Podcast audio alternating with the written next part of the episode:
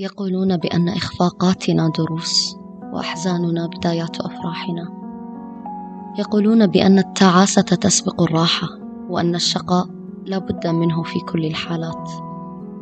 يقولون بأن هذا الرجل الواقف بعيدا ينتظرها ليختطف أغلى أشيائها وأن تلك المرأة لا تهتم لأمرها وأن أصدقائها سيئون وهي جيدة ولا يستحقون صحبتها.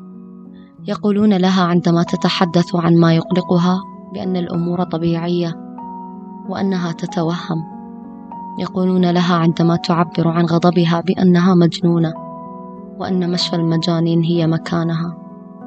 يقولون لها بأن الحب هو الخوف وأن السعادة هي الطاعة وأن الفرحة هي الذل وأنها تبالغ بردة فعلها إذا استفزت كرامتها وسلب كيانها. لا يرون الحزن في سواد عينيها ولا الظاهر في المدفون بين كلماتها ولا هزة رجليها أو حتى ما خلف ابتسامتها. هم يتجاهلون انهيارها الصريح ويهربون من التأنيب واللوم بالتغابي والتباله. نسوا بأن إخفاقاتنا تحبطنا تهزمنا توقفنا تفسد آمالنا. نسوا بأن أحزاننا تشكلنا تصنعنا تنتهك أوردة قلوبنا. نسوا بأن راحتنا تكمن في تعاستنا التي نغلق أنوفنا كل يوم لئلا نشتم رائحتها فنختنق ونستسلم. نسوا بأن الشقاء عذاب وأن الراحة نهايته نسوا أيضا بأن هذا الرجل الواقف ما هو إلا نتاج نواياهم السيئة وربما أيضا جوانبهم المظلمة. نسوا بأن المرأة للمرأة وأنه لولا الأصدقاء لفقدنا أنفسنا معهم.